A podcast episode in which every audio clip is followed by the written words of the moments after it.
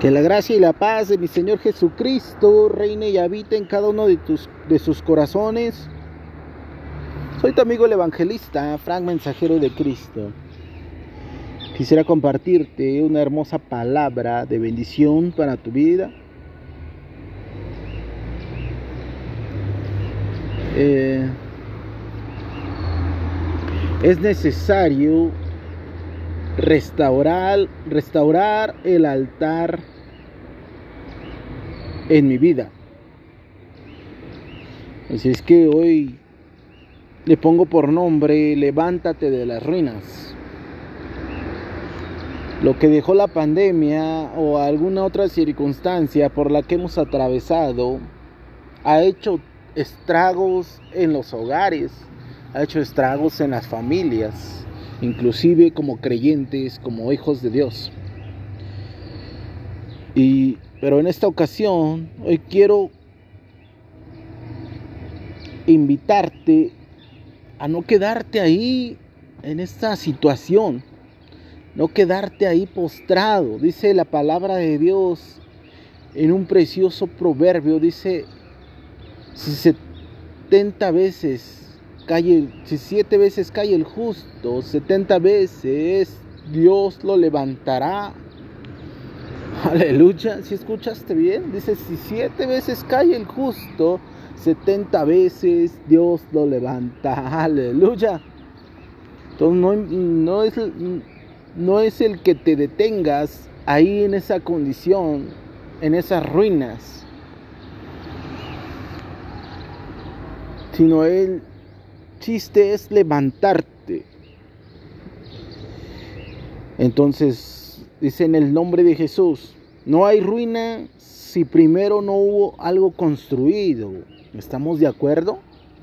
Llegamos a Cristo para ser edificados, pero en algún momento de nuestro caminar podemos experimentar un proceso difícil donde parece que nuestra relación con Dios se arruinó y no sabemos exactamente cuándo sucedió.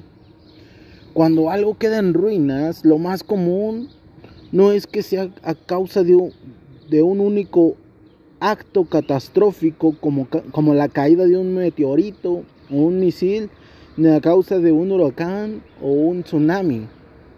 Es mucho más común y probable que algo se arruine a causa de pequeñas situaciones constantes que afectan de manera progresiva y son casi imperceptibles al ojo humano, como por ejemplo la acción de la erosión del agua sobre la roca o sobre los cimientos de una construcción.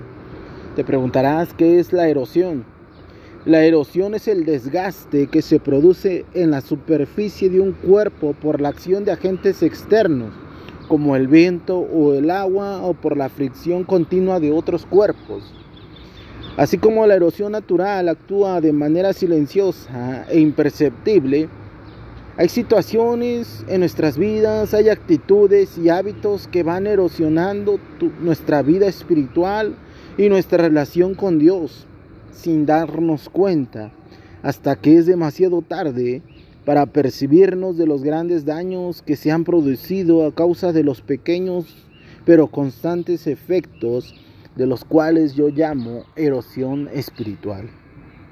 Y esto me recuerda aquel pasaje donde se hace alusión al daño que pueden causar las pequeñas zorras en una viña.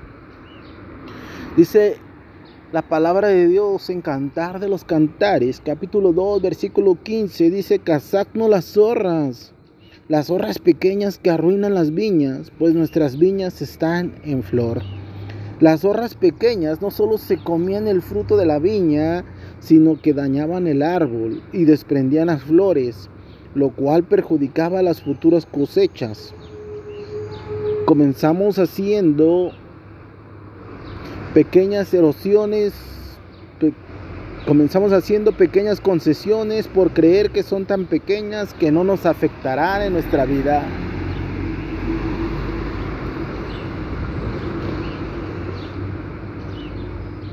Una mentira, un pequeño desánimo para ir a la iglesia, negociar tus principios cristianos para encajar entre tus amigos, Una relación de noviazgo con una persona que no tiene tus mismos principios de vida.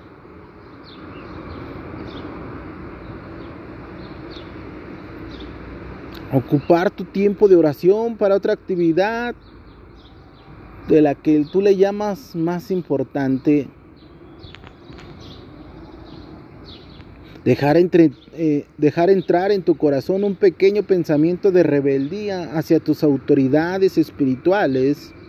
No ceder tu voluntad por completo a Dios.